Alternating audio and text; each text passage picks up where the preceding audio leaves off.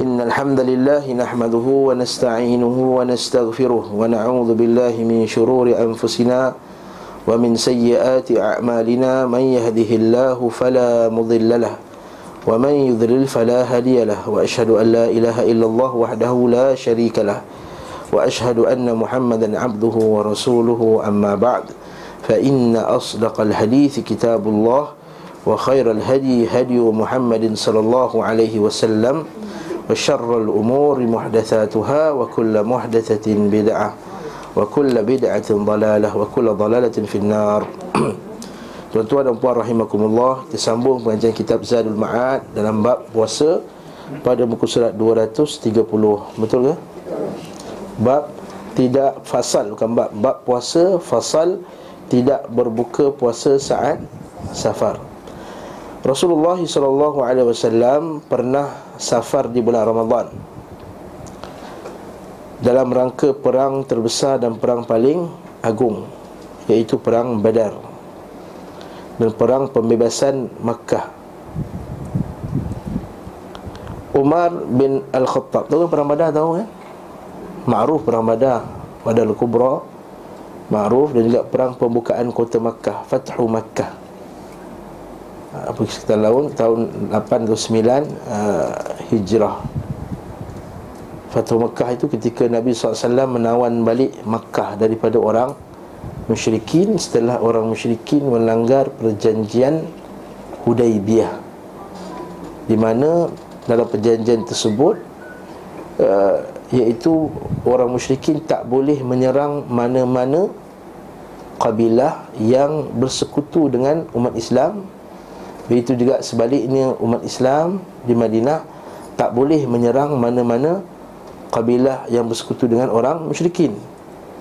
Namun apa yang berlaku mereka telah melanggar dan telah membunuh salah satu kabilah yang bersekutu dengan umat Islam. Lalu Nabi sallallahu alaihi wasallam bersama dengan 10,000 orang sahabat pun masuklah balik ke kota Mekah dan cubaan yang kota Mekah namun tiada pertumpahan darah yang besar hanya sedikit saja kecil saja perangan dan alhamdulillah Nabi wasallam masuk kota Mekah dalam keadaan aman seperti yang kita baca dalam surah apa dia? Surah apa? Iza jaa nasrullahi wal fath.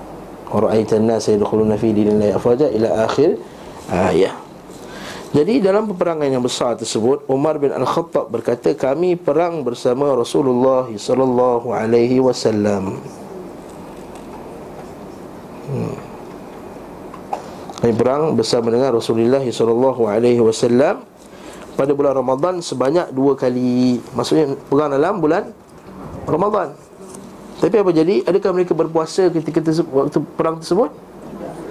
Tak puasa ha, okay? Perang Badar Iaitu perang, pada perang Badar dan pembebasan Mekah Maka kami tidak berpuasa pada keduanya Jadi ini dalil yang jelas yang kuat Mengatakan bahawa uh, kalau kadang-kadang ustaz-ustaz dia ceramah ketika bulan Ramadan ni kat masjid-masjid. Semangat dia kata para sahabat dulu bulan puasa pun pergi perang. Ha. Kuat dia pun. Puasa-puasa pun perang. Rupanya salah maklumat rupanya. Mereka buka puasa ketika perang tersebut. Eh? Bukanlah kita nak nak menggalakkan buka puasa tu bukan. Maksudnya kita ni dalam masalah ni Allah Subhanahu Wa Taala telah memberi keringanan kepada kita. Bila kita betul-betul berhajat untuk tak berpuasa maka tak Nabi keringanan seperti tentera ke seperti polis ke seperti driver bas yang sangat mengantuk bawa orang mengamai kan? Dan sangat mengantuk tak tahan lah. Kata kalau aku tak buka puasa ni nanti bawa-bawa membarat maka dia pun buka puasa. Tapi bukanlah sentiasa buka puasa. Bila ada rukhsah tersebut bila dia perlukan untuk dia berbuka puasa Uh, dan kita tengok sebelum ni kan bagaimana Nabi SAW Nabi kata bila kamu kamu nak berjumpa dengan musuh maka berbuka itu lagi bagus supaya badan kamu lebih lebih kuat. Menunjukkan bahawa masalah yang lebih besar diutamakan lebih daripada masalah yang lebih kecil. Tahu tak masalah ni apa? Kepentingan yang lebih besar diutama. Kepentingan yang lebih besar adalah peperangan tadi. Daripada masalah yang lebih kecil iaitu apa dia iaitu mendapat pahala daripada puasa tersebut tapi jangan pula guna kaedah mendapat masalah lebih besar dengan, dengan kerana mengutamakan masalah lebih besar pada kerana kemudian membelakangkan masalah yang kecil ni kita gunakan dalam bab sukan pula. Ha, ni pemain-pemain bola kita sedang bertarung di dalam sukan apa tah bola sepak merdeka ke benda ke sukan C ke maka ni masalah lebih besar untuk mendapatkan emas dalam eh itu bukan masalah al masalah masalah itu mesti lima eh. Iaitu untuk agama, untuk nyawa, untuk harta, untuk maruah dan keturunan. Jaga lima benda ni. Jadi kalau dapat piala dalam sukan C dengan main bola sepak itu Masuk mana-mana ni? Maruah. Maruah siapa? Kita memang seratus lebih pun bawa daripada Nepal lagi bola sepak kita. Kan? Bawa daripada Timor Leste lagi ya. Barakallah Jadi itu uh, Ni uh, untuk yang safar saja Kalau macam yang rakyat Cina Islam yang dipaksa yang yang tu macam mana ustaz? Ah, soalannya bagus. Kalau macam di Xinjiang, masa kita nak takutkan nyawa aja, maka itu berpuasalah secara rahsia ataupun dia illa man ukriha wa qalbuhu mutmainnun bil iman. Allah Taala dalam Quran dan tak berdosa tu illa illa man ukriha ya orang yang dipaksa wa qalbuhu mutmainnun bil iman dan hatinya masih lagi tenang dalam keimanan. Dia puasa, kemudian bila dia paksa makan. Dia makan lah, lepas tu dia sambung puasa balik. Kalau saya bagi fatwa macam tu lah. Kalau saya bagi fatwa Kalau saya boleh bagi fatwa lah. Tapi saya bukan ahli fatwa eh. Kalau saya diminta untuk bagi pendapat Maka saya katakan Kalau dia puasa juga Tapi ketika dia dipaksa untuk makan Dia makan, kemudian dia puasa balik.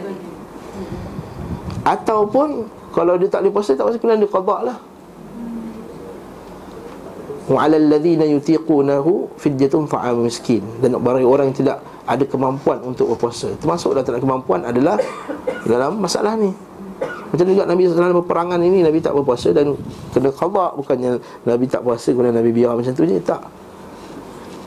Dia boleh qada bulan lain sebab yang kerajaan Cina larang adalah puasa pada bulan Ramadannya.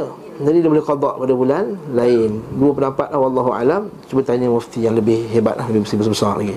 Okey Adapun riwayat yang dinukil dari Ad-Daruqutni dan selainnya daripada Aisyah radhiyallahu anha ia berkata, aku keluar bersama Rasulullah sallallahu alaihi wasallam untuk umrah di bulan Ramadan, maka Rasulullah SAW tidak berpuasa dan aku berpuasa, beliau meringkas salat dan aku mengerjakan secara sempurna. Ingat lagi tak bincangan ni? Panjang kita bincangkan. Ada yang kata Aisyah dia dia kata dia ambil pendapat, dia kata tak susah.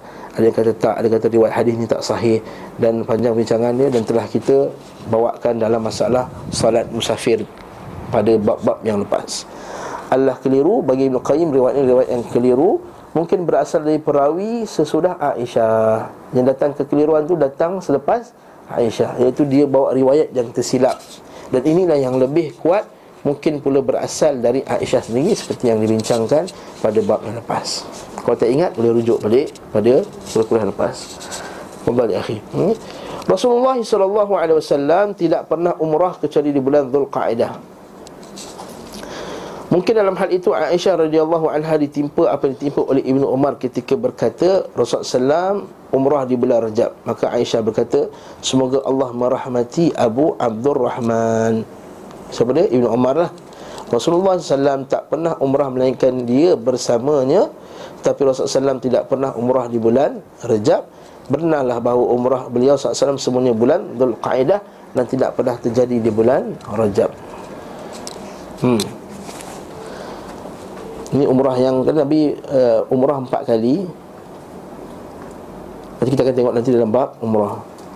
Dan Nabi tak pernah berumrah ulang-ulang macam kita. Umrah tujuh kali Umrah tujuh mekat Umrah ini. Ha, Itu laisa minas sunnah. Sunnahnya kita banyakkan tawaf. Tawaf sunat. Ya orang Melayu kita suka pergi sana dia tanya ustaz ustaz kita mau tawaf ustaz ustaz baru umrah dah sekali? Sekali baru terkena ustaz. Ya kenapa sekali? Kata sekali. Ha. ha tujuh kali sama satu haji tidak ada aslalahu tidak ada asal dari hadis tersebut. Ha, tapi yang tu yang dikecoh-kecoh kan yang diheboh-hebohkan kalau macam tu tujuh kali umrah Satu haji Tujuh kali pergi masjid Kubak Satu haji lah. Pergi masjid Kubak macam pergi umrah kan? Jadi tujuh kali masjid Kubak ha, Jadi ini tidak ada asal padanya Maka kita kata kalau orang pergi umrah Dia buat sekali, sekali tu je. Masa safar yang mula-mula masuk tu je.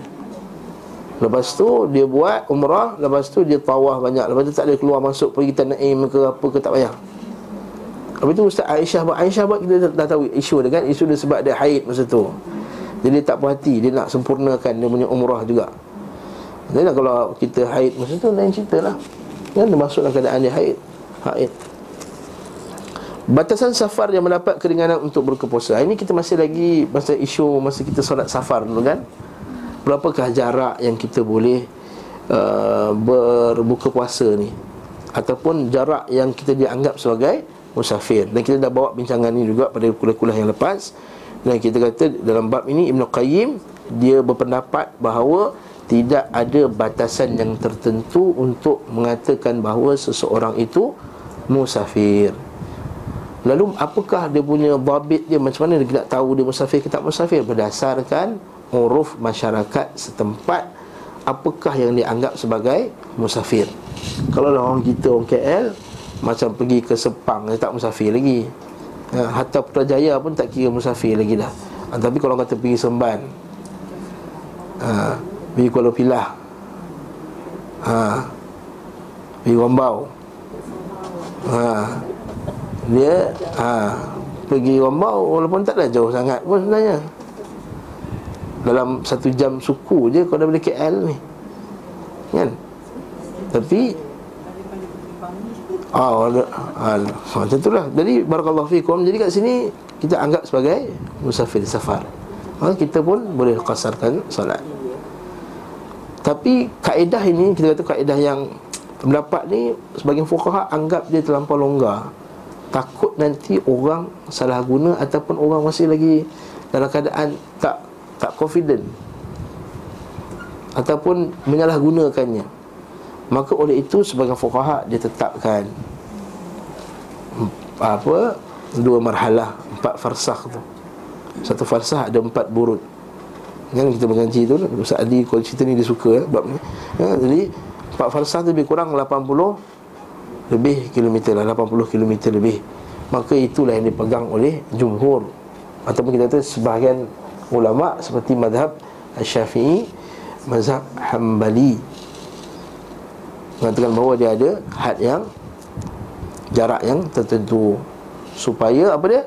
Senang dobit tu senang. Ada dobit dia ada kaedah senang. Kilometer nak pergi ni?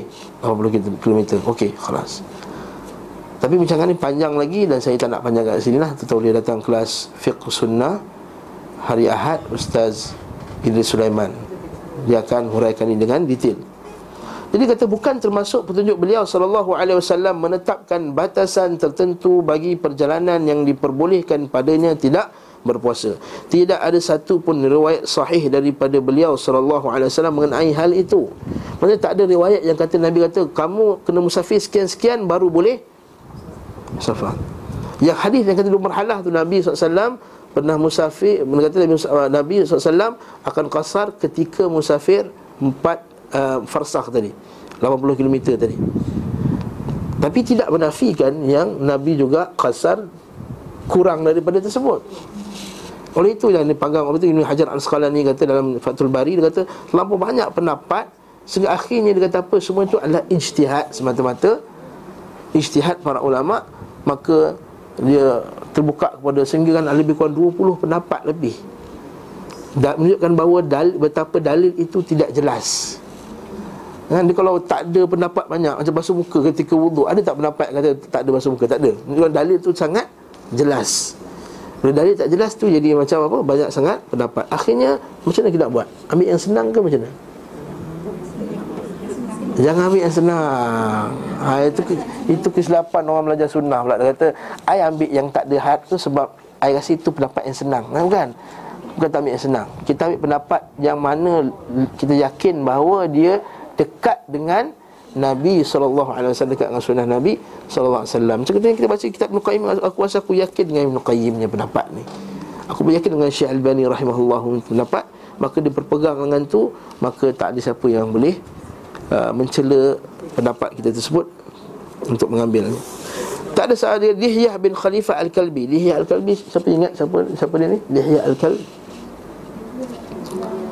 Eh, handsome tu Masya Allah ya. Handsome ingat je Dia Habib Khalifah Al-Kalbi Pernah tidak berpuasa dalam rangka safar Sejauh 3 mil 3 batu? Hmm, 3 batu dalam 1.5 apa 4.5 km Lalu beliau SAW berkata kepada mereka yang tidak berpuasa Mereka tidak menyukai petunjuk Muhammad SAW oh, Kerah pendapat dia ni. Hmm. Bila orang tu puasa juga ketika Musafir kata orang tak suka petunjuk Nabi SAW Hmm? Jadi apa kesimpulan? Mana bagus ketika kita bersafir ni? Puasa ke tak puasa? Ikut keadaan Macam mana tu buat? Kalau selesa macam naik kapal terbang sampai tu Tapi keadaan selesa Hmm. Macam tu kita pun boleh boleh lah tak kasarkan sembahyang. Sebab kita selesa. Macam nak jawab tu? Mana tu? Mana tu? Saja je saya nak bincang Bulan puasa ni tak boleh tengah ceramah Mengantuk Tu 10 ni waktu saya paling mengantuk lah bulan puasa ni ha? Macam mana tu? Puan Farah, Puan Melissa Nak jawab? Allah beri kemudahan Ya betul Itu cara satu jawapan ya Iaitu Umar radhiyallahu anhu inilah uh, Sadaqatan Tasaddaqa biha Allah subhanahu wa ta'ala Fa'khudhu sadaqatah Maka ambil sedekah Yang kedua Bezakan Salat kasar sunnah Dia bukan rukhsah. Dengar tak? Faham tak? Salat kasar Dia sunnah. Dia bukan keringanan Dia sunnah ketika musafir. Adapun puasa dia ruh Tidak berpuasa itu adalah Rukhsah. Rukhsah maksudnya apa? Keringanan. Apa beza keringanan dengan Sunnah? Sunnah kita buat Penat ke, selesa ke, tak selesa ke Ada RNR ke, tak ada RNR ke Kita musafir Dia tetap juga semayang Qasar. Adapun puasa ni Seperti Syekh disebut oleh Syekh Ibn Uthaymin rahimahullah ta'ala Dia bergantung pada keadaan kita. Kalaulah kita puasa juga ketika musafir Lalu mendatangkan mudarat kepada diri kita. Yang ni lah Nabi SAW sebut Laysa minal birri as-sawmu fis safar. Tidaklah termasuk dalam kebaikan orang yang berpuasa ketika safar. Satu hari Nabi SAW Tengok ada tengok kami tengah musafir Kata sahabat Tengok ada orang berkerumun. Kata orang tengah Macam tu. Macam nak pengsan. Apa sebabnya? Dia puasa juga ketika Safar. Nabi dia kata Laisa minal birri asamu fi safar. Tak termasuk dalam kebaikan Orang yang musafir ketika Eh orang yang puasa ketika Safar Orang macam ni tak bagus. Yang datangkan mudarat pada orang lain Menyebabkan dia susah Akhirnya uh, Dan seterusnya, Seperti saya kata tadi lah Seperti pemandu bas Jadi kalau kita balik kampung Dah ngantuk sangat Memang nak kena balik pagi tu. Dah ngantuk sangat Mata dah tutup terbuka Tutup terbuka. Belakang kita ada anak-anak kecil Yang banyak naik kereta dengan kita sekali. Ha? ha? Bahaya. Sangat bahaya. Oleh itu kalau macam tu Buka je lah puasa Laisa minal birri as-sawm fi safar. Namun kalau dia ni tak ada benda. Ha, maka tak ada asal apa. Tenangnya naik pun naik kereta terbang relax apa semua dia nak puasa juga. Maka ini pun bagus baginya kalau seperti kata Syekh Ibn Utsaimin rahimahullah taala fa innahu abra'u lizimmah abra'u lizimmah maksudnya apa? Dia cepat menyelesaikan hutang dia dengan Allah Subhanahu wa taala. Dia tak nak hutang dengan Allah Subhanahu wa taala Faham? Selesai masalah tu. Okey, isu yang kedua pula Yang bawah ni Bila masa yang kita boleh start uh, Makan dan minum tu? Adakah daripada rumah lagi? Ataupun dah kena keluar kawasan dulu Baru boleh? Kat sini berlaku perbincangan juga di kalangan para fukaha Sebahagian para fukaha kata tak boleh makan Selagi tak keluar daripada kawasan tu seperti hadis Nabi SAW Nabi pergi ke Usfan Nabi ke Usfan Baru Nabi angkat cawan Nabi kata Nabi minum air. Jadi orang berdalil hadis yang Nabi pergi Usfan itu Bahawa uh, kena minum dekat luar. Tapi sebagian ulama kata tak Itu Nabi nak tunjuk bahawa boleh Boleh buka puasa ketika Ketika safar. Kan kan? Eh, Nabi angkat cawan tinggi-tinggi itu Nabi Nabi minum. Tapi sebagian ulama kata tak dia boleh daripada rumah lagi dah boleh Start makan dan minum. Lagi dah tak, tak puasa dah itu. So ulama, ulama yang kata tak boleh lah Dia jawab balik. Sebab apa tak boleh buat kat rumah? Sebab mula-mula kata aku nak musafir lah. Tiba-tiba Nak start kereta Kereta rosak. Tak jadi musafir Nampak? Ha, tak jadi musafir. Tapi dah tak buat ha, tak, tak, tak puasa Nampak? Jadi rugi Dah kena, dah kena qadok So ulama kata Dia kena puasa juga hari tu Dan kena diqadok dua kali. Ha. So kata Syekh bin Baz rahimahullah ta'ala kalau macamlah kita makan pada waktu pagi kan sahur ngam-ngam kita kita kan ingat sahur. Makan dia buka tingkap eh dah terang rupanya. Rumah macam hotel yang langsir tebal tu cahaya tak tembus tu kan makan makan makan makan makan lepas tu ingat sahur jam mati pukul 5 suku tengok ha, kan? Bila makan makan kali buka tingkap Allah dah terang. Rupanya tengok jus-jus tengah macam mana guna ni? Dia kena puasa hari tu Dia kena kodok hari tu sekali. Ha. Dia kena puasa Dia kena kodok juga. Ini fatwa oleh Syekh bin Baz rahimahullah ta'ala Ibn Uthaymin rahimahullah ta'ala. Dia kena puasa Dia beza dengan orang yang makan Tak sengaja lain cerita Dia tengah puasa lepas tu an- Anak dia Ayah bukakan keropok ni Dia pun bukakan Dia pun bukakan Purak-purak ha, Saya pernah terkena macam tu Buat-buat ha? Relax je gitu kan. Ha, lepas tu eh puasa. Ah itu lain. Itu yang kita pernah bincang sebelum ni kan? Fa inna Allah yut'imu Allah Taala yang bagi dia makan dan bagi dia minum. Rezeki dia. Ini memang dia bukan tak sengaja, dia memang silap dia salah. Tak tak sengaja dengan salah lain. Yang ni terlupa, yang ni dia silap. Yes. Ha. Yang pertama tu yang yang makan tu dia terlupa. Yang kedua ni memang dia salah, dia salah. Dia telah salah dalam macam orang salah ketika solat. Adakah maksudnya solat dia tak batal? Batal. Kan soalan. Dia salah ketika solat. Dia tak baca Fatihah. Tak sah. Sama lah macam tu juga. Batal. Dia kentut, dia tak tahu kentut tu batal semayang. Dia kentut pun selamba je Lepas semayang orang kata Eh kau asal kau semayang kau kentut Aku tak tahu Semayang dia batal ke tak batal? Batal sama juga Dia tak tahu yang subuh dah Nak masuk Nampak tak? Ah, Allah Alam Bisawab okay? Jadi bawah ni perbincangan lah Ibn Qayyim rahimahullahu ta'ala Antara ulama' yang berpendapat bahawa Daripada rumah lagi dah boleh Puasa Para sahabat radhiyallahu ta'ala anhum apabila memulai safar mereka tidak berpuasa tanpa memperhatikan apakah telah melewati maksudnya tengah lepas rumah-rumah di negeri mereka mukim mereka mengkhabarkan bahawa yang demikian adalah sunnah serta petunjuk beliau sallallahu alaihi wasallam. Misalnya perkataan Ubaid bin Jabr aku pernah bersama Abu Basrah Al-Ghifari sahabat Rasulullah sallallahu alaihi wasallam menumpangi perahu dari Al-Fustat. Fustat. Fustat tahu? Iraq saya Fustat tu. Di bulan Ramadan belum lagi rumah-rumah negeri itu dilewati beliau pun minta disiapkan bekal safar. Beliau berkata dekatlah. Mendekat eh iqtarib. Dekat. Aku berkata bukankah engkau masih melihat rumah-rumah? Engkau tak lepas lagi kawasan perumahan ni? Kata Abu Bakar kata apakah engkau tidak suka sunnah Rasulullah sallallahu alaihi wasallam Okey, baca nota kaki bawah tu. Hadis riwayat Abu Daud kitab As-Saum ma, ma, mata yuftiru al-musafir idza kharaja. Bilakah orang musafir dia boleh yuftir buka puasa bila dia keluar.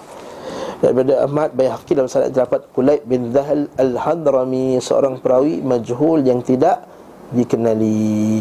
Sedangkan perawi lainnya adalah siqah terpercaya yang didukung hadis Anas berikutnya sehingga menjadi kuat kerananya Bapak ni kuat juga eh? Al-Imam Bersi Imam Ahmad Aku menumpangi perahu bersama Abu Basrah dari Fustat menuju Iskandaria Ketika mendekati pelabuhan Eh Fustat kat mana? Mesir ke? Siapa tahu Fustat kat mana?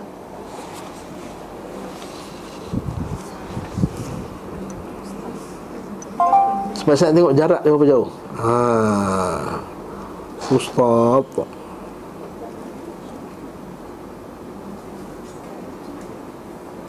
Ha, Mesir sebenarnya. Sorry, sorry, bukan Iraq, Mesir. Fustat Hmm. Kalau kita buka ni, kita tengok. Al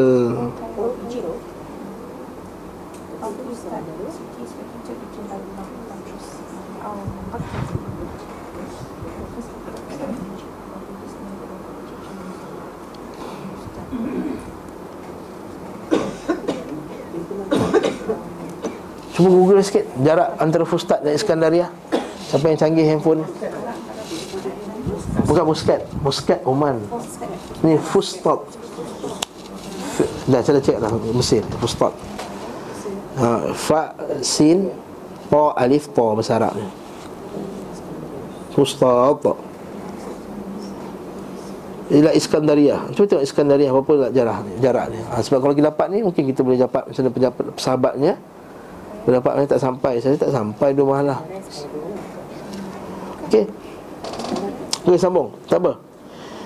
Ketika mendekati pelabuhan Beliau memerintahkan menyiapkan bekal safarnya Lalu mengajak aku makan. Maksud belum lepas lagi kawasan dia. Beliau memerintahkan menyiapkan bekal safar Lalu mengajak aku makan. Sementara saat itu adalah bulan Ramadan. Aku berkata Wahai Abu Basrah Demi Allah Rumah-rumah kita belum hilang dari kita. Maksudnya belum lagi uh, Hilang dari pandangan kita Beliau menjawab Apakah engkau tidak suka sunnah Rasulullah SAW Aku berkata tidak.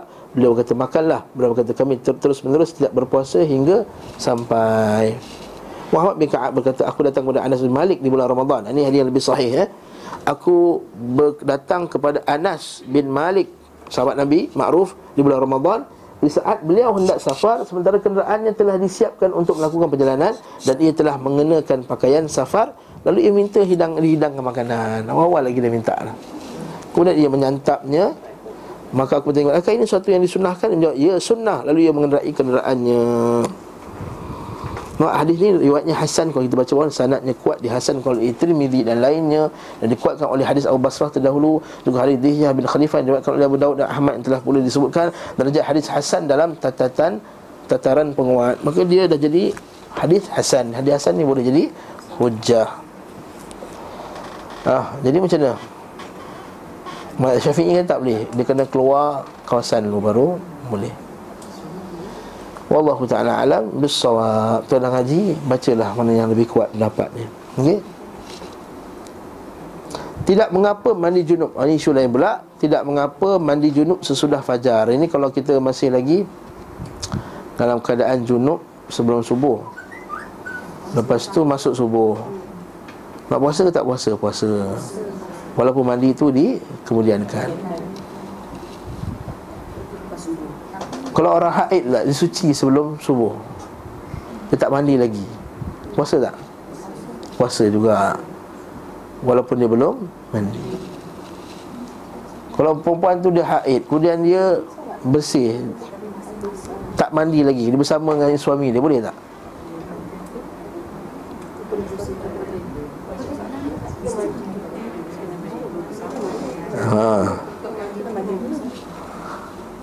Macam mana ni semua dah kahwin-kahwin belaka dah. Dah, dah hantar kat nikah anak dah ni. Tak tahu tak confident ni. Kat nikah anak dah hantar saya. Ustaz dapat kat nikah anak saya dah ni. Ini pun tak jawab ni. Macam mana ni? Ha? Tak boleh. Dia kena mandi dulu. Nak bersama suami kena mandi dulu. Kecuali mazhab Hanafi lah eh? uh, mandi, Kena mandi dulu. Beza dengan puasa. Puasa walaupun tak suci lagi Boleh masuk dalam puasa Tapi nak bersama dengan suami Kena mandi dulu Baru boleh bersama dengan Suami. Fala taqrabuhunna Hatta yathurna Fa idza tatahharna. Fa'tuhunna min Sahaja yang Wallahu a'lam bissawab. Saya saya baca setakat itulah antara mazhab empat mazhab tu. Hanafi yang bagi uh, green light untuk walaupun tak mandi lagi tapi boleh bersama dengan isteri kalau dah kering. Bersama dengan suami, bersama dengan isteri, bersama ayah, suami bersama isteri lah. Ha, ya? Barakallahu fikum. Uh, tak, jangan pula kita pakai akal. Eh, kalau bersama suami pun tak boleh, takkan puasa boleh? Ah, jangan pakai akal. Agama ni adalah sabir ra'i. Kata Umar Al-Khattab, jauhi ar-ra'i dalam agama. Semuanya orang yang dulu telah pakai ra'i dan mereka telah rosak telah binasa orang yang sebelum kamu sebab dia nak pakai ar-ra'i pendapat jadi kita baca lah dia kata Beliau sallallahu alaihi wasallam pernah didapati oleh fajar maksudnya fajar dah sampai dalam keadaan junub kerana hubungan intim dengan isterinya lalu beliau sallallahu alaihi wasallam mandi sesudah fajar dan berpuasa. Habis ustaz tak sembahyang subuh ke? Maksudnya lepas azan tu dia mandilah Maksud dia sembahyang subuh berjemaah. Habis ustaz salah sebab dulu azan antara azan dan iqamah tu lambat. Kalau kita yang tak sempat lah masjid lah. Ha. Nak kencing pun tak sempat dengan masjid ha? Imam tak tahu sikit perut Saya banyak kali sebut dulu kan Entah apa ke Nak cepat sangat Nak komat tak tahulah pesan ha? Dan berpuasa Beliau SAW pernah pula mencium sebagai isterinya ketika sedang berpuasa di bulan Ramadhan. Hadis Aisyah anha Nabi SAW dia cium isterinya dan dia orang yang memiliki irbahu. Yang memiliki irbah maksudnya ada dia dia orang yang boleh tahan nafsunya. Berlaku seorang lelaki pula kata Rasulullah Boleh tak aku cium isteri aku ketika puasa kata jangan ha. Seorang orang tua pula Dia nak cium isteri dia Dia kata cium tak ada masalah Jadi macam mana apa kes dia tu Kes dia boleh tahan tak boleh tahan Kalau baru nikah 29 Syaban ha. Maka Satu Ramadan tu Tak payah nak cium-cium ha. ha. Ada kawan kita nikah Syaban kan 2-3 hari sebelum Syaban ha, baik tak ha, kan 2 bulan puasa terus tak pasal lah. Beliau SAW menyamakan ciuman orang yang berpuasa dengan berkumur-kumur dengan air. Mari kita baca bawah ni cantik eh. Baca 429 dan kemudian 430. 429 dulu. Hari riwayat Al-Malik dan Muwatta Bukhari Muslim kita as-siyam bayan al, anna al-qublah fi as-sawm laysat bimuharramah. Bahawa sesungguhnya cium pada bulan uh, ketika puasa laisa muharramah ala man lam taharrak syahwatahu. Nampak tak? Atas orang yang tidak tergoncang syahwatnya. Ha, okey. Dan hadis Aisyah dalam ini sebut dan beliau sangat menguasai nafsunya. At-Tirmizi berkata dengan ni, Tirmizi, sebagian ahli ilmu berpendapat jika seorang yang berpuasa mampu menahan nafsunya, maka boleh baginya mencium isterinya dan bila tak mampu maka tidak diperbolehkan agar puasanya bisa selamat. Ini adalah pendapat Sufyan Asy-Syafi'i, Ahmad bin Hanbal dan Ishaq bin Rahawai. Al-Hafiz berkata dalam kitab Al-Fath terjadi perbezaan jika seorang bercumbu, mencium atau memandang lalu maninya atau madhinya keluar. Para ulama kufah dan Imam Syafi'i berkata harus mengganti jika maninya keluar. Maksudnya apakah ukuran syahwat tu iaitu mani keluar? Kalau masih keluar tak apa lagi. Ha macam itulah eh Para ulama kuliah kata uh, mani keluar ada sebab selain memandang. Ha? Namun tidak ada keharusan menggantinya baginya jika yang keluar adalah madhi ha, Jangan pula Maksudnya Taharrak syahwatahu tu dia faham Dengan kefahaman dia. Bergoncangnya nafsu maksudnya Bergoncang Allah oh, batal lah puasa Bukan macam tu. Maksudnya yang kata nafsu adalah sampai keluar Air, air mani. Malik dan Ishak berkata dia harus berganti dalam semua itu Dan juga membayar kafarah. Masya Allah Ya Allah ya Tuhan ya. Kecuali bila yang keluar adalah madhi Maka cukup mengganti saja ha, Ibn Qadam kata jika seorang mencium Sebagai ulama dia bezakan Mencium dengan pandang. Kalau pandang tak kena Kalau cium kena Batal puasa. Ha? Wallahu alam Besawab Kenapa isu air mani ni? Kenapa ada isu air mani? Masalah. Kenapa ada isu ni? Sebab kan Nabi SAW dalam, dalam hadis yang sahih Nabi kata apa? Orang yang meninggalkan Ta'amahu wa syarabahu wa syahwatahu Dan syahwatnya. Jadi dipahami daripada syahwat tu adalah keluarnya air Air mani Nampak? Hmm, kena syahwat. Betul ada isu air mani tak keluar mani. Itu juga isu untuk orang lelaki. Masalahnya uh, Dia istimna Iaitu dia mengeluarkan air mani dengan sengaja. Adakah batal puasa? Memang sebagian fukaha Sebagian ulama' Dia memandang bahawa tak batal puasa Sebab tak ada dalil kata batal puasa. Tapi ulama' yang memandang bahawa batal Dia berdasarkan hadis dalam syahwatnya. Maka dia bila dia layan syahwatnya dengan dengan dengan ya, dengan sendirinya maka terbatallah syahwat. Dan saya lebih uh, aman dengan pendapat yang kedua ni yang kata batal tu. Uh, walaupun kalau kita baca buku-buku Asy-Syafi'i rahimahullah dia antara yang kuat berpegang kepada pendapat tak batal Tapi kena ingat tuan rahimahkumullah Bila Syekh Al-Bani rahimahullah kata uh, Mengeluarkan air mani dengan sengaja Tidak membatalkan puasa Tidak bermakna dia menghalalkan perbuatan Orang yang saja Inilah ada malak-malakun ni buat fitnah. Ya Allah malak-malakun ni. Semoga Allah Ta'ala bagi hidayah kepada yang malak-malakun ni semua. Saya nak cerita ni Walaupun dia keluar live Dekat dalam video saya cerita. Ketika berlakunya kes Ustaz Azhari dulu ditangkap. Tidak tangkap, dituduh. Dituduh, sebagai perkataan dituduh. Sebagai terlibat dengan keganasan apa semua tu Maka ada satu malaun ni Polis Untuk mana saya sebut lah Dia datang masa kami semua tengah dikumpul Kata, oh hampa ni semua yang halalkan onani bulan puasa tu Haa, nampak tak? Oh hampa-hampa ni semua adalah yang halalkan onani ketika bulan puasa tu Nampak tak? Saya nak tanya mana dap saya fikir mana dia dapat idea tersebut. Dan rupa-rupanya memang keluar daripada mulut ustaz-ustaz yang anti kepada sunnah Nabi sallallahu alaihi wasallam. Yang tak nak saya sebut namanya kat sini. Tuan boleh boleh tanya lepas kelas nanti. Dia telah buat fitnah kata Syekh Al-Bani rahimahullah ta'ala Dengan mengatakan bahawa Syekh Al-Bani Menghalalkan onani ketika bulan puasa Sedangkan Ma'ruf Asy'albani dalam buku dia syarah Bulughul Maram ada ada keset-keset dia tuan boleh dengar sikit. Dalam syarah Bulughul Maram dia kata puasa ini pembatalnya ada dua. Satu pembatal puasa, satu pembatal pahala puasa. Maka siapa yang melayan syahwat dia betul termasuk perkara yang membatalkan pahala puasa walaupun tak batal puasa. Maka maksudnya Asy'albani walaupun kata tak batal puasa tapi tak ada tak ada pahala Benda tu haram Ma'ruf Benda tu ma'ruf Kau tak dengar lah ni Tuan ramai kat sini lebih kurang 40 orang pun Sampaikan kepada orang. Ini fitnah ke atas Syekh Al-Bani Rahimahullah Dan fitnah ke atas Ustaz-Ustaz Sunnah Dan fitnah ke atas Siapa yang mencintai Dan uh, Yang berpegang kepada pendapat Syekh Al-Bani Rahimahullah Ta'ala. Begitu mudah sekali. Orang yang berada di dalam atas sana tu yang berkuasa memegang ni terpengaruh dengan fitnah tersebut. Dan ke atas kita lah untuk menyampaikan yang hak. Ha, lepas tu orang kata apalah banyak sangat mengaji ni, mengaji taklim ni, kelas sana, kelas ni. Sebab inilah, sebab fitnah manusia yang banyak. Ada satu lagi malaun lagi, minta maaf sebut lah, sebut malaun ni. Ha? Dekat Masjid Al-Ghufran, dia sebut Masjid Al-Ghufran ni. Bila tazkirah sebelum Jumaat, dia kata. Kata orang zaman sekarang ni sibuk nak mengaji sana, mengaji Bukhari, mengaji apa semua. Mengaji mana yang mana yang kita perlu je lah. Innalillah.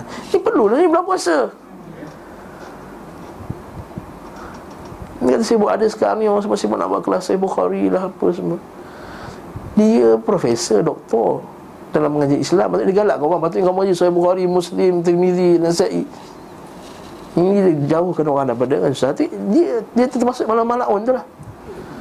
Malak-malak yang buat fitnah Hai, marah dah ni sabar Ini so'im, ini so'im Aku berpuasa ya.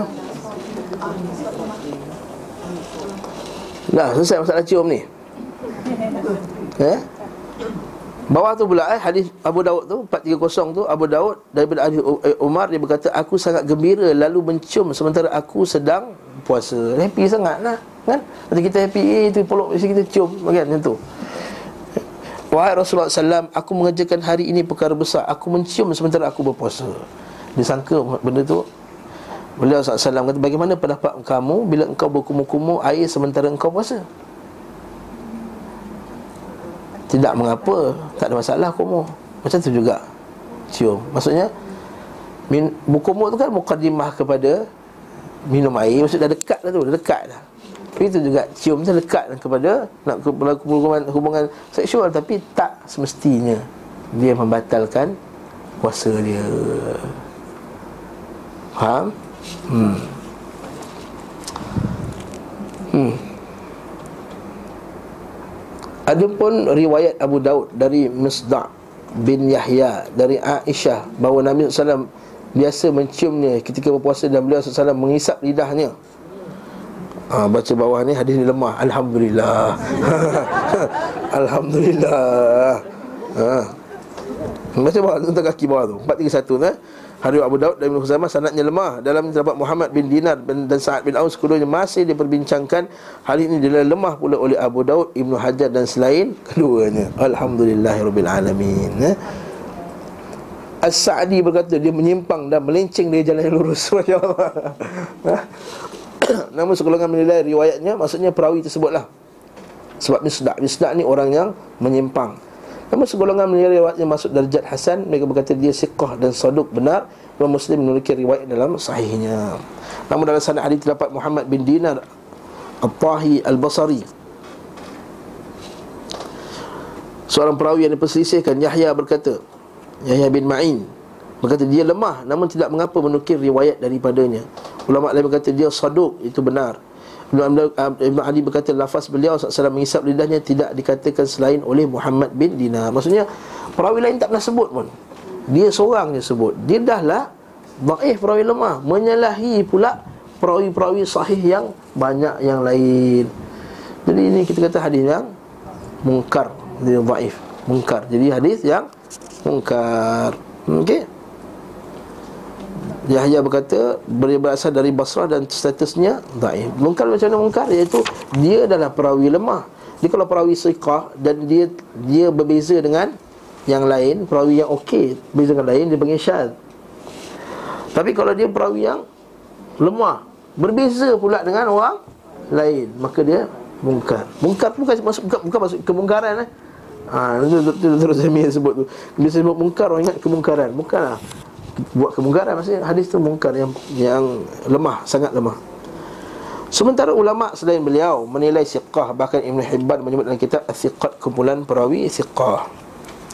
Sedangkan hadis riwayat oleh Imam Ahmad dan Ibnu Majah dari Maimunah mantan budak Nabi sallallahu alaihi wasallam ia berkata Nabi sallallahu ditanya tentang seorang lelaki yang mencium isterinya sementara keduanya sedang berpuasa maka beliau bersabda puasanya batal. Riwayat tersebut tidak benar dinukil daripada Nabi sallallahu alaihi wasallam. Sanadnya lemah. Nampak? Hadis riwayat Ahmad Ibnu Majah sanadnya lemah seperti dikatakan oleh penulis Ibnu Qayyim. Nampak maksudnya dalam Ibnu Majah, dalam Ahmad, dalam Abu Dawud ada juga hadis-hadis yang lemah. Jadi janganlah kita terpedaya dengan sebahagian orang kata hari dalam Abu Dawud. Tak tak semestinya lagi kena kena tengoklah balik sebab kalau kata takkanlah Abu Daud letak hadis lemah dalam dia. Kau lagi pandai daripada Abu Daud. Ha, itu hujah orang yang tak ngaji. Sebab Imam Abu uh, Abu Daud dan Imam Tirmizi dia dah kata awal dalam mukadimah kitab dia, dia kumpulkan hadis-hadis yang digunakan oleh para ahli fiqh. Tak kisahlah hadis tu boleh pakai ke tak boleh pakai ke dia, dia bawa semua sebagai tajuk perbincangan perbincangan dalam kitab tersebut. Faham ke ni? Semua ngantuk ni. Ya habis lah. Pukul 11 suku 10 habis kan. Bulan puasa ni saya, saya faham. Ha? Tidak ada penukilan sahih. Bawah tu eh Baca dalam sanad yang terdapat Abu Yazid Al-Dhinni Perawi Al-Dhinni Perawi hadis itu Muhammadah binti Sa'ad Darukuni berkata Ia tidak dikenal. Dan hadis yang tidak accurate. Imam Bukhari kata Aku tidak menceritakan hadis ini. Ia hadis mungkar. Saya sebut kan? Abu Yazid seorang perawi yang majhul Tidak diketahui. Majhul maksudnya apa? Tak dikenali. Maksud kenapa? Dia tak dikenali. Tak tahulah dia ni okey ke tak okey Faham tak? Dia kata dia ni Siapa Muhammad Abu Yazid ni? Tak kenal. Okey ke hafazan? Dia Agama dia okey ke? Macam mana? Dia belajar dengan siapa Siapa siapa. Jadi bila tak tahu benda tersebut Maka dia Tak tahu hadis tu. Status macam mana? Lepas tu majhul ni para ulama' ada kata ada dua. Satu majhul ain Satu majhul hal Majhul ain memang orang tu sendiri tak tahu. Yang kedua hal keadaan. Orang dia kenal Akmal ni kenal Tapi tak tahu hafazan dia Macam mana kekuatan dia Macam mana ke okay. Jadi itu Yang kedua majhul Hal Itu kalau ngaji hadis sikit boleh dah tahu Saya bukan pandai sangat tahu dah sikit tu hmm? Bawah tu pula eh tak ada penukilan sahih dari beliau SAW membedakan antara pemuda dan orang tua dalam masalah ni. Ha, orang kata makcik dah tua, bolehlah cium kata. Ha. ha, Kau orang muda lagi Jangan cium. Ha. Jangan. Ha. Tak ada beza kan? Ha? Sebab ada orang dia, dia, dia beza-beza kan? Memang dapat sebagian pendapat fukahat dia beza. Kan Orang muda tak boleh orang tua. Boleh. Masya Allah. Dia macam kes pegang ni lah Batal tak batal Ada sebagian ulama kata uh, Orang tua kalau sentuh tak batal Eh hey, mana tahu ha. Kalau tua tu macam mana tua ha. 50 tua ke muda ha. 50 tua ke muda Akmal ha. Boleh masuk ni kilauan emas lagi tu eh. Tidak pernah dinukil melalui jalur akurat Riwayat yang dianggap terbaik dalam hadis adalah hadis Abu Daud dari Nas bin Ali Dari Abu Ahmad Az-Zubairi Israel menceritakan kepada kami dari Abu Al-Ambas dari Al-Aghar dari Abu Hurairah radhiyallahu anhu bahawa seorang lelaki bertanya kepada Rasulullah SAW telah bercumbu bagi orang puasa?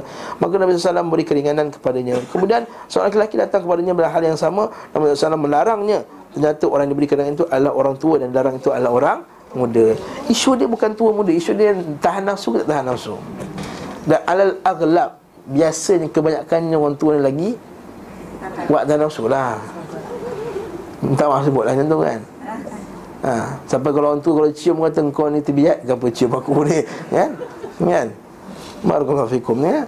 Uh, aghlab alal aghlab tapi itu bukan ukuran dia. Aghlab maksudnya kebanyakan. Betul hadis Nabi alaihi dia kata apa? Tiga orang yang paling teruk sekali dalam dunia ni apa dia? Raja menipu, orang miskin yang sombong, yang ketiga apa? Orang tua yang berzina. Ha, sebab kata syarah syarahul hadis yang bersyarah hadis tu dia kata sebab biasanya orang tua ni dia dah dah rasa semua benda tu lah. Dia dah tak ada kekuatan uh, syahwat yang macam orang muda lagi. Oleh itu Nabi ni bukan maksudnya Nabi membeza-bezakan. Tetapi adalah kerana kekuatan nafsunya ataupun tidak. Israel meski dijadikan hujah oleh Imam Bukhari dan Muslim serta perawi lain dari kutub sitah kita ada yang enam namun cacat hadis ini adalah bahawa antara Israel dan Al-Aghar terdapat Abu Al-Ambas Al-Adawi Al-Kufi dan nama Al-Harith tidak disinggung oleh para ulama. Okey. Seolah-olah Ibn, Qay- uh, Ibn Qayyim dia tak uh, tak sahihkan hadis tu. Seolah dia tolak hadis yang kes cium tadi tu. Mari kita baca nota kaki 434 Apa kata tahqiq kita Dia kata Perkataan polis Ibn Qayyim perlu ditinjau kembali kerana kami tidak mendapatkan seorang pun yang imam jarah wa ta'lil yang menilainya cacat. Bahkan beliau dianggap fiqah oleh Ibn Hibban Riwayat telah nukil oleh Ash-Shu'bah Mis'ar, Israel, Abu Awanah dan selain mereka Maka hadisnya menempati kategori Hasan. Ini hadis itu okey sebenarnya. Tapi cara istidlal pula Cara berdalil dengan hadis tadi itu pula Ialah uh, kurang tepat lah Nak bezakan antara tua dan dan muda tadi. Okey, dah selesai Sahnya puasa orang yang makan kerana lupa. Ha, isu tadi lah Termasuk petunjuk beliau SAW adalah mengugurkan kewajipan mengganti bagi orang puasa yang makan dan minum kerana lupa. Dan bahawasanya Allah SWT yang berinya makan dan minum. Makan dan minum itu tidak nisbah kepada pelakunya Sehingga puasanya dianggap batal. Kerana seorang hanya akan batal puasanya dengan hal-hal dilakukannya sendiri. Bukan lupa. Hal ini serupa dengan seorang makan dan minum dalam mimpinya. Sebab tidak ada beban syariat. Dia tengah tidur, syok tidur, makan. Tengah tidur, Allahu'alam lah ada ke orang mimpi macam tu Allah Alam Saya tak nak tengok lagi lah Sebab tak ada beban syariat bagi perbuatan orang yang tidur dan tidak juga ada orang lupa. Kan Nabi sallallahu an-naim hatta yastayqiz. Kan Nabi sallallahu tidak diang tidak di tidak dianggap berdosa seorang itu uh, pada tiga golongan iaitu uh, uh, antaranya adalah an-naim orang yang tidur hatta yastayqiz. Orang sehingga dia bangun. Kanak-kanak sehingga dia dia balik dan orang gila sehingga dia sedar. Hatta yufiq. Hal yang batalkan puasa ha, nampak tak kalau kita Ibn Qayyim benda-benda yang batal-batal puasa apa semua ni benda yang bincangan yang dah standard dalam kitab-kitab fiqah dia tak bincang panjang-panjang betul tak? So yang penting dia cerita pasal petunjuk Nabi SAW ada pun keterangan yang sahih daripada beliau SAW bahawa perkara yang batalkan puasa adalah makan, minum, berbekam. Berbekam juga ada perbincangan yang panjang dalam masalah ini sebenarnya berbekam sebenarnya huk, pelar, uh, batalnya berbekam telah dinasahkan oleh hadis lain. Daripada Abu Sa'id Al-Khudri kita baca nota kaki bawah tu 435 sebab daripada berbekam ni kita akan keluarkan masalah apa? Masalah boleh tak ambil darah ketika bulan puasa? Demam darah. Kita baca bawah ni. Hadrat Syafi'i Abu Dawud Ad-Darimi Abdul Razak Ibn Majah Al-Hakim Al-Tahawi Al-Bayhaqi Daripada Syaddad bin Aus Berkata kami bersama Rasulullah SAW Pada masa-masa kota Mekah Maka Rasulullah SAW melihat dua orang lelaki berbekam Setelah 18 hari berlalu dari bulan Ramadan. Rasulullah SAW bersabda sambil memegang tanganku Telah batal puasa orang yang membekam dan dibekam. Aftara al-hajim wal-mahjum. Sanad yang sahih dinilai oleh sejumlah imam sehubungan masalah ini daripada pertama Rafi' bin Khalid yang diutip Abdul Razak At-Tirmidzi dan Baihaqi dan kedua Thauban. Nama-nama sahabat yang riwayatkan ni Rafi' bin Khadij Thauban uh, yang dikutip dari Abu Dawud bin Majah dari Mi Al-Tahawi Ibn Jarud Al-Baihaqi dan Abdul Razak. Dinyatakan sahih oleh Ibn Hibban Al-Hakim Al-Bukhari Al-Ibani dan Imam Nawawi. Akan tetapi uh, akan tetapi ni saya baca slow. Dinukil pula melalui jalur sahih daripada Nabi sallallahu alaihi wasallam keterangan yang menghapus menasahkan ketetapan tersebut. Ibnu Hazm berkata sebagaimana dinukil oleh Al-Hafiz Ibnu Hajar Al-Asqalani dalam kitab Al-Fath jilid ke-14 muka surat 155 tidak diragukan lagi bahawa hadis telah batal puasa orang yang berbekam dan dibekam adalah sahih. Akan tetapi kami menemukan hadis Abu Sa'id Al-Khudri. Okey. Hadis Abu Sa'id Al-Khudri Nabi SAW memberi keringanan dalam hal berbekam bagi orang yang berpuasa. Sanad riwayat ini sahih maka diwajib dijadikan pedoman Sebab pemberian keringanan terjadi setelah ada ketetapan yang mengikat Maka hadis ini mengindikasikan penghapusan ketetapan Bahawa berbekam membatalkan puasa Baik yang membekam maupun yang di dibekam Baca sikit lagi, baca sikit lagi. Hadis tersebut dikutip An-Nasa'i Ibn Khuzaimah dan Al-Qurtubi dan para perawi siqah serta sanad sahih. Hadis ini memiliki pendukung dari hadis Anas. Mana ada pendukung daripada Anas tadi Abu Sa'id Al-Khudri, hadis Anas juga sama dikutip dari Al-Qurtubi dengan lafaz pertama kali berbekam tidak dinyatakan makruh. Tidak disukai bagi orang puasa bahawa Ja'far bin Abu Talib berbekam saat berpuasa.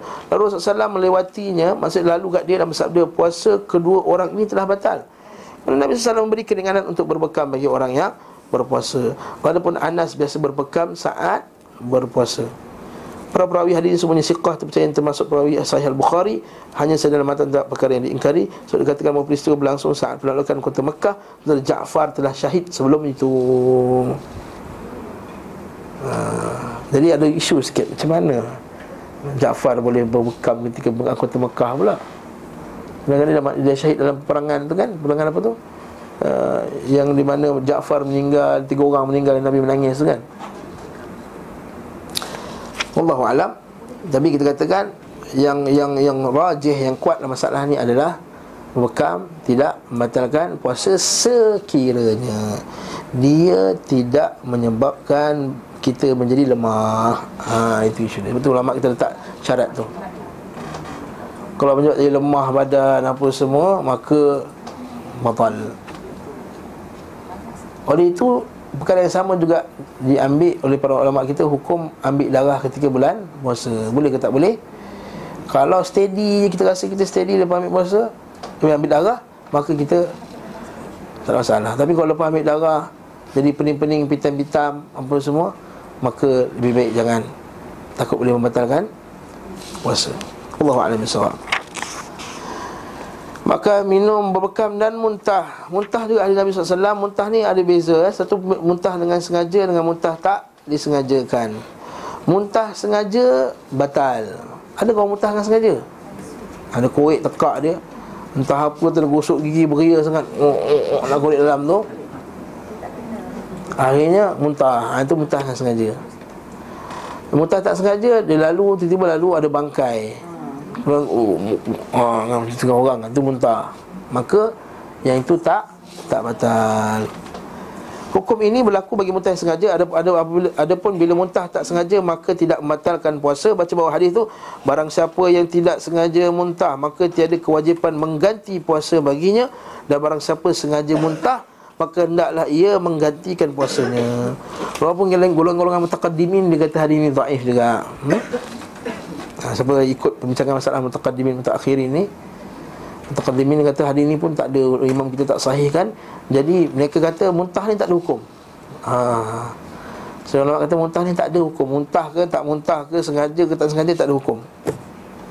Tak batalkan puasa. Sebagai ulama yang Yang ambil pendapat Dia kata golongan mutaqaddimin dalam masalah hadis Dia kata. Tapi saya ambil pendapat ni Mutas sengaja batal Sementara Al-Quran memberi penjelasan bahawa hubungan intim dan batalkan puasa sebagaimana halnya makanan minum tak dikenal perbezaan dalam hal ini, tak ada khilaf masalah ni hubungan seksual. Ada kadang-kadang minta maaf saya sebutlah uh, ada keluar TV juga kata ustaz tu bagi teknik pula kalau nak bersama dengan isteri dengan cara tak kena bayar kafarah dia kata. Dia kata batalkan puasa dengan makan dulu. Ha. Kemudian baru buat. Jadi tak payah benda kafarah sebab dia kena tu apa? Batal puasa tu. Tidak tuan rahimakumullah. Ini Taimiyah rahimahullah kata kalau siapa yang batal puasa, sengaja batal puasa dengan sengaja, kemudian dia ber, berjimat juga pada waktu siang pada bulan Ramadan. Dalam keadaan dia bukannya musafir dan apa semua, maka tetap juga dia kena bayar kafarah. Kamu nak buat hilah dengan Allah Taala. Ya Allah. Ya, keluar TV ni. Saya bukan nak kata ni keluar TV. Ah, tak sebut nama lah. Okay? Ustaz ni kerja dia cari salah orang. Bukan cari salah orang. Kita boleh terdengar. Kita nak dengar kuliah. Kita pasang lah. Allah terkeluar ni. Itu yang sikit telinga lepas tu kan Jadi kita pun Barakallahu fikum. Benda tak betul lah. Nak mahalkan perbuatan jimat pada siang tu Dia pergi buka puasa dulu. Ada yang lagi buat kelakar Kurik hidung dulu dia Okey, tak benar. Lainlah kalau musafir lain cerita. Kalau musafir memang dia orang yang tak tak berpuasa, kalau dia bersama isteri dia tak ada masalah. Memang ulama kita tak kena kafarah. Kalau hidung mata ke tak batal? Kalau hidung mata ke tak batal? Nabi SAW kata Bersungguh-sungguhlah kamu ketika kamu menyedut air ke dalam hidung ketika ketika ambil wuduk Kecuali kamu berpuasa Maksudnya kalau yang sunnah tu masukkan air dalam ni Sebab apa? Air masuk dalam ni pun tak boleh Kau masukkan tangan? Jadi ulama kata yang batal kurik hidung tu Kalau kita kurik sepatan ni. Yang jadi semangat ni. Jadi semangat. Jadi semangat Dia kurik hmm. Tapi kalau dia kurik Yang bawa luar-luar ni ya Tak? Tak batalkan puasa Dalam mazhab syafi'i Apa saja rongga yang terbuka Kita sampaikan dia Masukkan sesuatu. Batal. Hatta kita yang punggung tu Memasukkan objek luar. Batal. Sebab kita syafi'i yang sebut. Batu Cerita kan Ambil itu benda masukkan. Kan ubat Ubat demam ikut punggung Ha, suppository tak kisah nama dia apa. Ha, suppository apa tu? Ha, kalau kalau macam ni batal. Batal. Ha, ha, ada yang lagi ekstrim lagi. Kalau kentut dalam air batal. Ha. Sebab ilmu fiziknya tu okay. Bila dia kentut air tu akan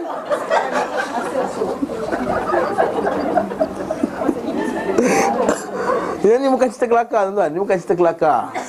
Memang diajar di seorang ni Anak murid saya seorang. Dekat, dekat sekambut tu lah kata Ustaz, Ustazah saya kata kalau kentut dalam swimming pool pun batal. Saya kenapa? Sebab ikut ilmu fizik ni bila kita keluar ke angin Maka ada udara Jadi pressure, air pressure tu Masuk. Jadi tak ada kentut lain Wallahu ta'ala ala bisa Kat luar kita ada satu risalah oleh Dr. Abdul Basit Yang dia buat. Boleh ambil salah tu Tengok perkara yang Apakah majlis fiqah antarabangsa kata tak batal dan batal Seperti cocok masuk ubat tak batal apa semua. Untuk boleh rujuk lah saya tak perlu ulang Senangnya baca sendiri. Okay? Masuk cocok ubat tak batal. Tapi cocok masukkan TPN katanya orang sakit kan. Masukkan susu ke masuk air ke apa ke Maka batal lah Ada betul tak masalah Diabetik tak masalah Insulin Tak batal Okey Ha? Tak ada masalah Inhaler tak ada masalah Ustaz yang masukkan air tu Tak boleh Tak hidung Ustaz dia masuk dia akan pergi ke belakang kita rasa keluar dekat juga. Itu masuk apa? Itu ubat apa? Oh, ubat tu. Dia kalau mazhab Syafi'i dia kata apa yang terasa pada halkum maka dia batal. Okey. Ya, batal. Okey, wallahu alam besok cukuplah ini. Sikit lagi hal tak batal puasa menduduki bahawa Rasulullah sahih bahawa Rasulullah bersiwak gosok gigi. Jadi gosok gigi tak batal puasa. Makruh tak?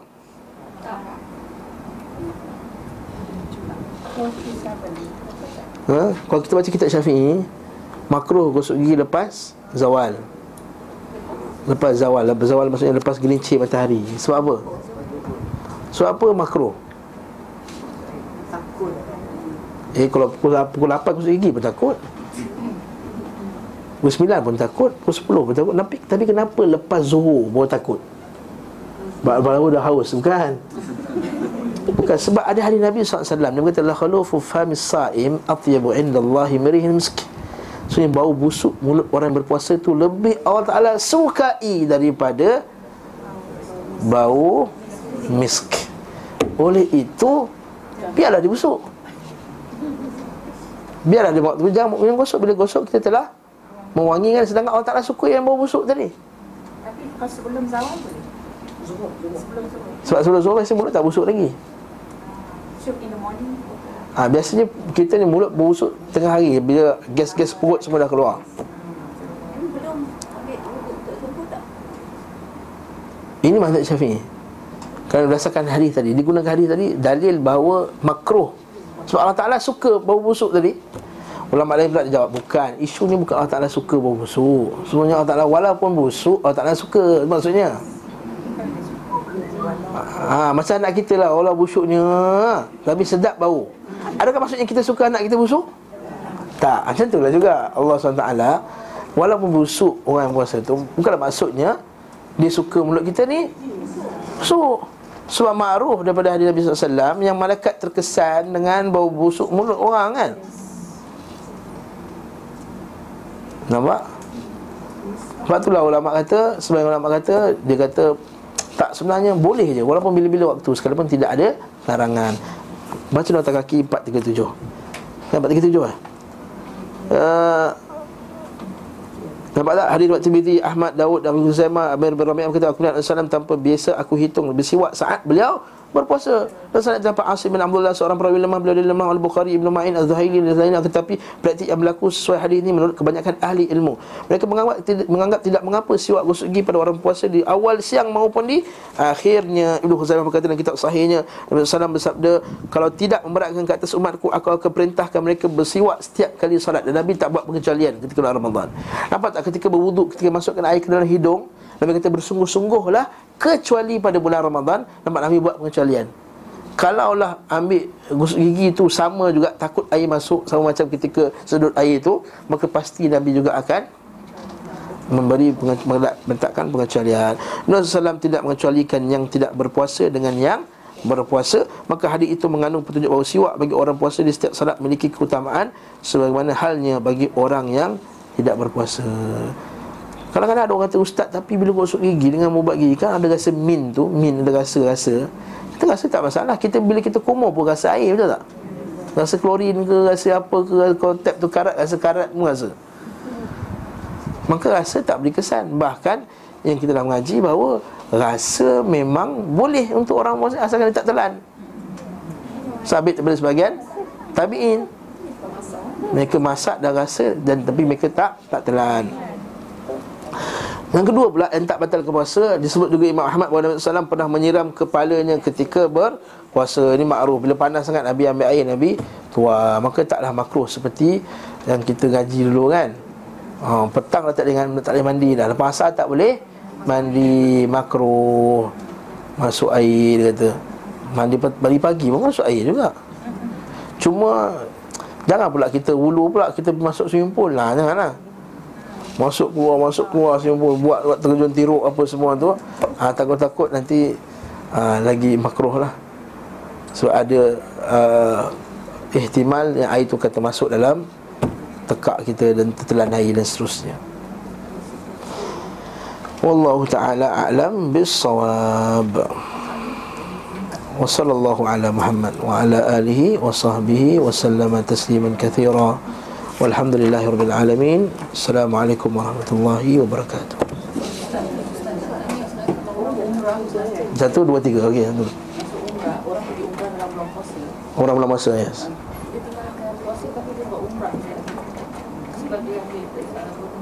Ya, boleh, tak ada masalah.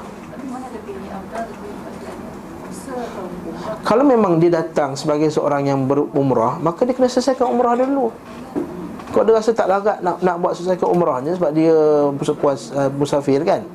Maka tak ada masalah dia untuk buka puasa. Sebab dia musafir. boleh berpuasa di sana. Boleh tak ada masalah. Sebab dia kata Tak puasa itu rukhsah bukan sunnah Dia bukan kasar. Kasar tu sunnah. Yang kedua Dia pula pergi Mekah. Berapa hari duduk Mekah? Dia ambil pendapat yang mana? Ha, Kalau saya Saya ambil pendapat yang memang Tiga hari. Saya ambil pendapat mazhab Yang kalau dia memang nak duduk Lebih daripada tiga hari Maka dia orang yang Ber, bermukim.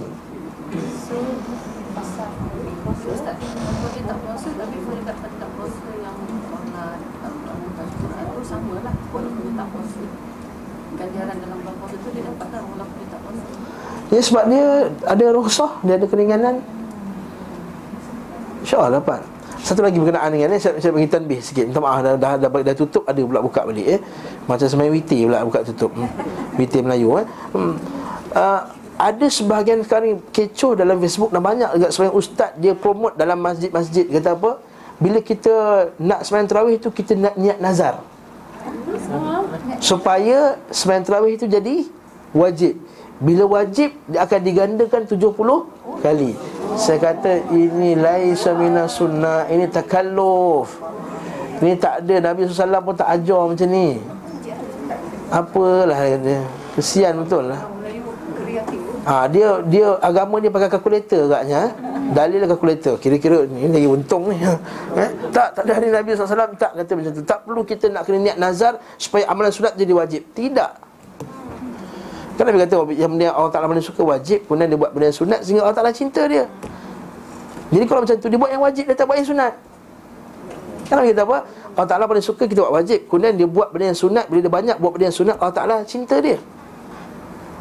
Maka antara penyebab Allah Ta'ala cinta kita adalah banyak buat benda yang sunat. Ini kalau buat benda yang wajib Sebab mana yang sunatnya? Pelik betul lah Mana datang ni. Ha? Tak saat saya datang daripada seorang Tak tahu lah betul ke tak Dia poster tu datang daripada dia. Tak tahu orang buat poster tu betul ke tak. Tapi seorang Habib lah Habib Musa Al-Kazim tu. Tapi saya tahu pasti ke tak Sebab dia buat poster. Tak mestinya dia cakap Kadang-kadang anak murid dia yang buat. Soalan kedua Puan Farah siapa ni? Ah, Puan ni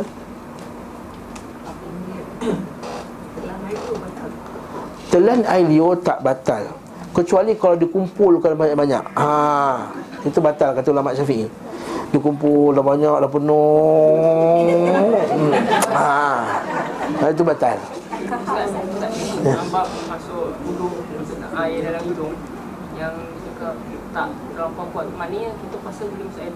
Boleh tapi sikit. Sikit bahan. Dah terkuat nasib. Tapi Nabi tak kata batal. Nabi kata jangan buat je. Takut-takut Takut-takut termasuk air yang banyak.